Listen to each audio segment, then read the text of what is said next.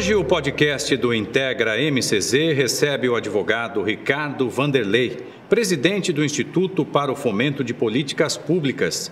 Ricardo foi procurador-geral do município de Maceió e diretor-presidente da Agência Municipal de Regulação de Serviços Delegados, também da Prefeitura da capital alagoana. Doutor Ricardo, é um prazer imenso recebê-lo e queria saber como é que nasceu a ideia de lançar este instituto tão importante que, na verdade, pensa as cidades brasileiras. Obrigado mais uma vez. Olá, Mauro, é um prazer estar aqui, uma honra muito grande contribuir para esse debate.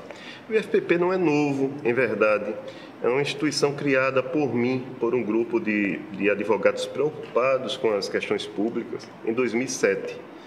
É, eu passei um tempo na prefeitura e, consequentemente, a atividade do FPP caiu muito por conta disso. E saindo da prefeitura, é, porque eu saí da prefeitura, mas a prefeitura não saiu de mim, é, eu, eu entendi por revitalizá-lo, formar nova equipe e estamos cá discutindo as questões que interessam na cidade.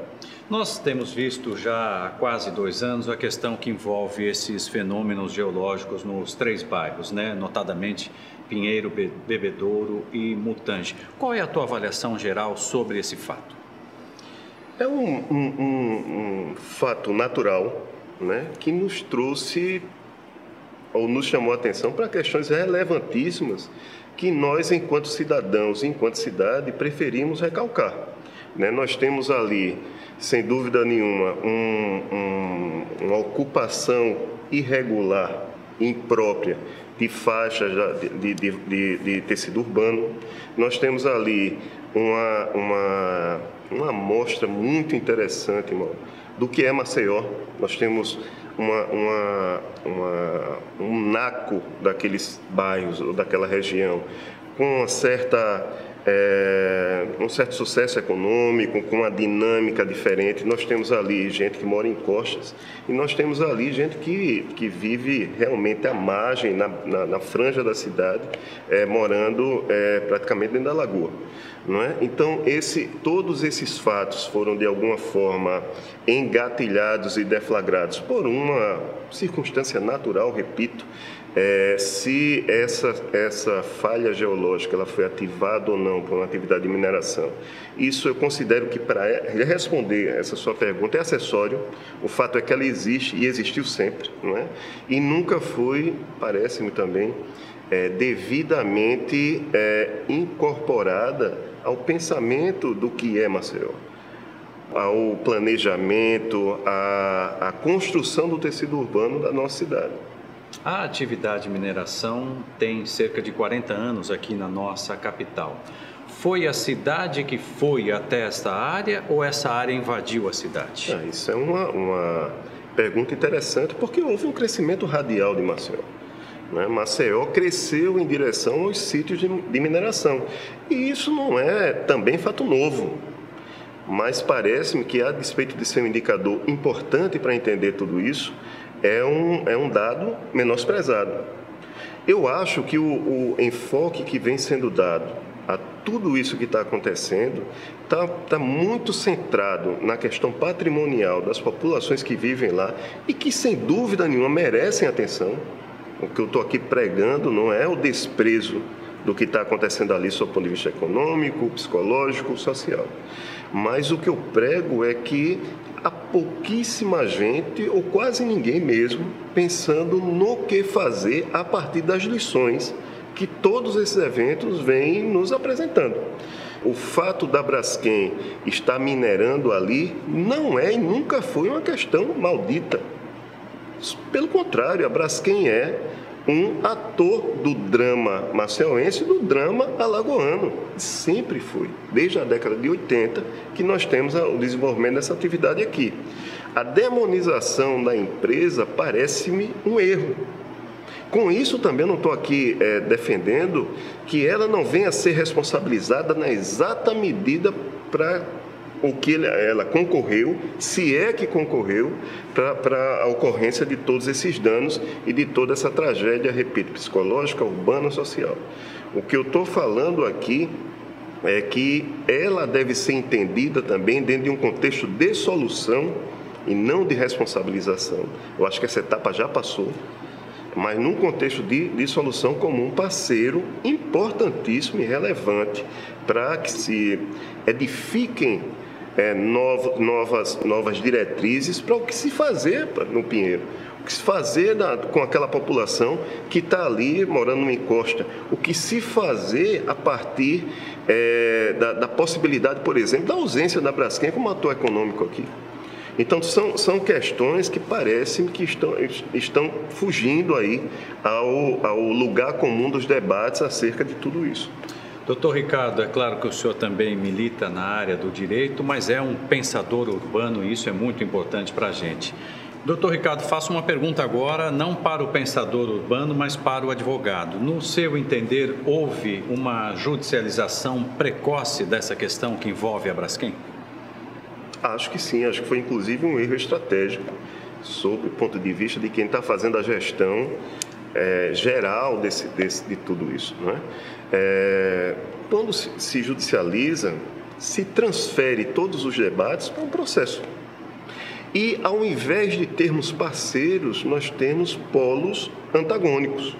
O que me parece que não é producente para o que nós estamos vivendo aqui. Eu acho que parte da solução, penso e tenho muita convicção com relação a isso, parte da solução passa sem dúvida nenhuma pela Braskem. Que parece também nunca se negou ou nunca fugiu a, a, a, não diria nem as obrigações, mas as contribuições necessárias para a minimização, por exemplo, dos efeitos. Parece que não foi esse o caso. Então, eu acho que quando foi judicializado, repito, é, foi judicializada só a parte relativa às questões patrimoniais, a, a persecução é, ao invés de, de, de, de, focar as questões mais relevantes para o geral, terminou é, é, centrando no que é individual. Não estou dizendo que é um erro, o que eu estou falando é que, sem dúvida, houve um assodamento, não se tinha certeza, como ainda de fato não se tem, esse debate está sendo travado. O Brasil não tem tradição na apreensão de questões complexas como essa. Nós não temos é, é, tradição em entender geologia, nós não, nós não temos tradição na condução de grandes desastres naturais ou no perigo de grandes desastres naturais. Então não tem solução de prateleira. E nesse caso eu acho que se utilizou uma solução de prateleira. Qual foi? O ajuizamento logo da questão.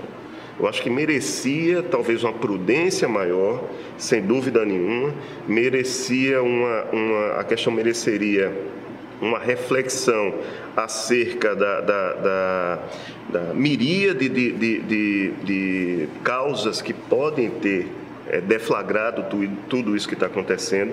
A própria CPRM sempre claudicou demais no que realmente é, é, acendeu toda, todo, toda, todo, todo esse, esse, essa sucessão de eventos, não é?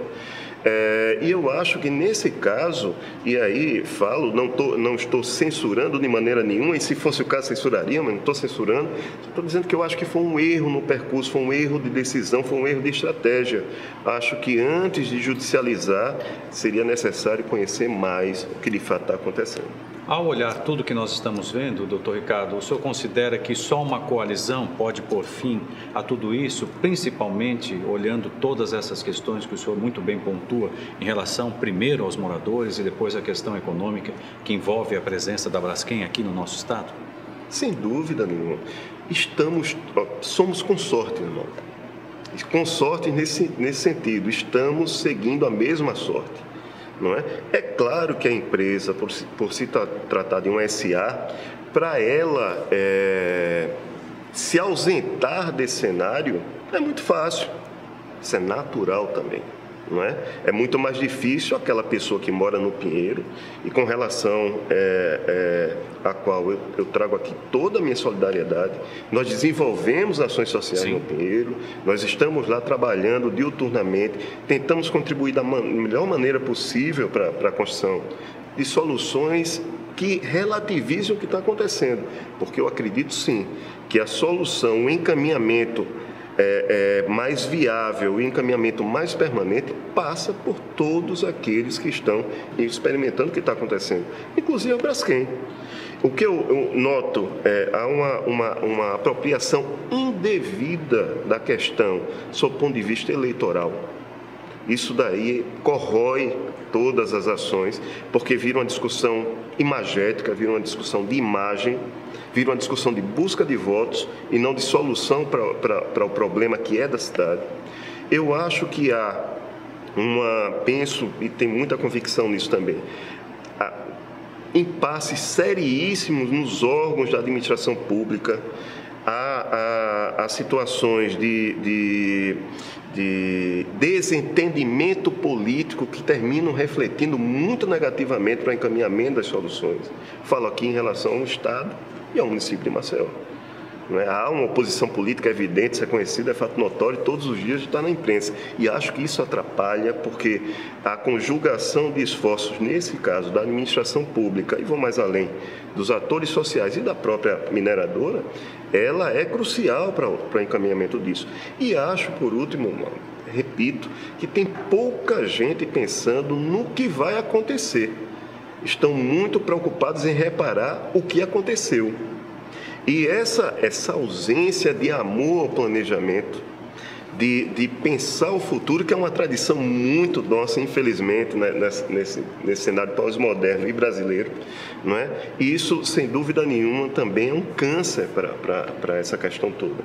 Acho que todos deveriam sentar à mesma mesa. Acho que deveria ser entendida a, a, a questão como um consórcio, literalmente, e acho que a partir daí, sem dúvida nenhuma, nós teríamos excelentes encaminhamentos e boas soluções para tudo isso que vem acontecendo. O senhor falou uma palavra muito importante: planejamento. O que, que o senhor tem a dizer sobre a questão do plano diretor da nossa capital em relação a tudo que está aí? O senhor acha que esse plano contempla essa questão ou deveria contemplar? Ah, essa é uma grande incógnita. É um fato novo, é, é preciso que, que todos lembremos que o plano diretor está sendo revisado agora, mas em atraso. Pelo menos há quatro anos nós deveríamos ter esse instrumento já revisado. E repito, o prazo de 10 anos que o Estatuto das Cidades ele fala para a revisão do, do plano diretor, ele é um, um prazo mínimo acontecendo uma circunstância como essa que nós vimos experimentando atualmente, o plano deve ser é, revisado também. Por quê? Porque isso importa, sem dúvida nenhuma, a dinâmica da, da cidade, a dinâmica urbana. O que, o que vem acontecendo? É, não se tem acesso a, a esse documento, não é? E quem está dizendo isso não sou eu. Quem disse isso é, foram todos os pensadores e todos os palestrantes e todos os alunos que estiveram no último encontro de pensadores urbanos promovido ali na UNIT, né, pela ONU Habitat e, pela, e pelo, pelo governo do estado, pelo, pelo, pelo Detran, que foi muito bem-vindo, inclusive, não é? é? Todo mundo se ressentiu disso, a gente não sabe o que está acontecendo com o plano diretor. E se não está repercutindo, deveria necessariamente. Por quê? Porque lembremos, e eu uso muito esse exemplo, aquele morador da encosta do Mutange. Aquele morador não deveria estar. Aquela é uma área imprópria para habitação. Ele deveria estar alocado ali próximo, mas no terreno, ou num prédio, ou numa, numa habitação digna e, e, e urbanisticamente adequada. E isso não vem acontecendo. E vai continuar não acontecendo se nós tivermos esse desapego ao planejamento e se nós é, esquecermos, focarmos só no, no, no que está acontecendo hoje e esquecermos do futuro. Como é que a Braskem pagaria, por exemplo, a indenização de um imóvel irregular? Né? Essa é uma grande pergunta. E quero crer que essa pergunta está no processo. Eu não tive acesso à contestação, se é que já foi feita da Braskem, é, mas se eu patrocinasse a causa em nome da Braskem, certamente eu faria essa pergunta. Como indenizar o que não deveria existir? Como tornar indene, ou, ou, seja, é, ausente de dano, o que jamais deveria ter ocorrido? E eu diria mais, é, a presença dessas populações, a, a, o próprio licenciamento da atividade de mineração. Não é? a, Braskem não esteve ao arrepio, da lei. Ela teve as licenças é, recentemente cassadas ou suspensas, mas é, se foi suspensa porque havia. Então, então a atividade de mineração pode ter é, deflagrado tudo isso? Pode. Ela tem potencial, sem dúvida nenhuma. Se foi ela, é um outro debate, repito, que está lá nas barras do judiciário. Mas, a partir disso, o que deve ser indenizado? Isso é uma reflexão muito, muito interessante. E eu vou mais além. E quem deve indenizar? Porque o município tem responsabilidade, sem dúvida, com relação a esse estado de coisas. E lhe digo mais: desde 2015, o Estado também a gente ainda tem uma, uma, uma cultura, né, e até justificável que tenha, porque era assim até então, até 2015, de que a potência única e exclusiva para produzir ordenamento e planejamento urbano era dos municípios. Com o Estatuto da Metrópole, que é uma lei de 2015, isso mudou. O Estado é o grande protagonista disso.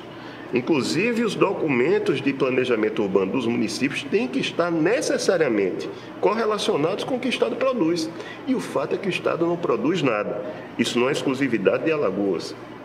Isso, é, uma, é infelizmente, é um fenômeno que observamos no, no, no, em quase todos os estados. São Paulo está mais adiante em relação a isso.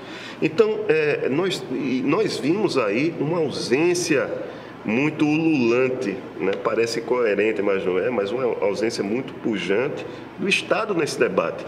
Ele só entra, o Estado só participou no que diz respeito à defesa civil, só que a, a necessidade e o protagonismo dele vai muito mais além. Né? E isso também está passando ao largo. Já caminhando para a reta final do nosso programa, doutor Ricardo, eu queria lhe perguntar o seguinte tudo que nós estamos vendo aqui em Maceió, em Alagoas, pode, no seu entender, ser um divisor de água para o Brasil, para que a gente tenha de fato um plano diretor para todas as cidades, que o estatuto seja respeitado e o brasileiro tenha mais garantia e mais paz também, né, claro? Sem dúvida nenhuma, acredito, Mauro, que é naquela máxima, não é que parece um, um, um, um engodo, mas não é, que as crises são oportunidades. O radical da palavra aqui, crise é oportunidade. É, eu, eu acredito muito nisso.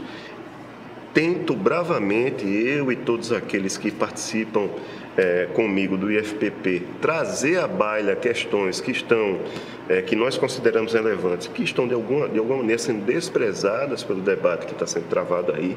O Pinheiro é um fato, mas Maceió precisa muito desse tipo de reflexão. Maceió precisa da atividade econômica, Maceió precisa da, de, de um planejamento urbano sustentável, Maceió precisa pensar os seus recursos hídricos. Maceió está é, tá crescendo, mas a preocupação com Maceió não está crescendo. E nós temos, repito, é, é, você sabe, Mauro, eu fui sempre um, um a minha atividade é, é, profissional sempre teve de alguma forma ligada à administração pública e a políticos. Né? E um, um, uma coisa que eu me ressinto muito também é que, é que o Brasil vem produzindo campeões de voto, mas muito poucos estadistas. Tomar decisões, num caso como esse do Pinheiro, decisões às vezes amarga, mas necessária para um pensamento longo prazo, é, é muito difícil, porque é, nós estamos sempre preocupados com a imagem que nós temos hoje. E, e isso, sem dúvida nenhuma, é uma, uma, um, um, fator ou é um, um, um cranco que vem corroendo as melhores práticas urbanísticas. Então, são essas preocupações que eu fico o tempo inteiro tentando trazer e fomentar aqui para que o melhor debate se instale. Só para a gente encerrar, deixe, por favor, já agradecendo demais a presença do Dr. Ricardo Vanderlei, presidente do Instituto de Fomento de Políticas Públicas, todos os contatos do Instituto. Obrigado demais pela presença e parabéns pelo trabalho.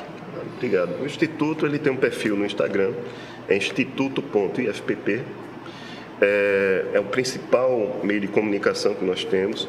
Nós estamos sempre atentos a editais, estamos atendendo a isso, inclusive agora vamos trabalhar muito no edital que a UNABTAR ela lançou e vamos trazer, ou tentar trazer, construir uma, uma, um projeto muito bacana de reuso das áreas que hoje são impróprias para habitação do Pinheiro, né? Nós estamos trabalhando nisso.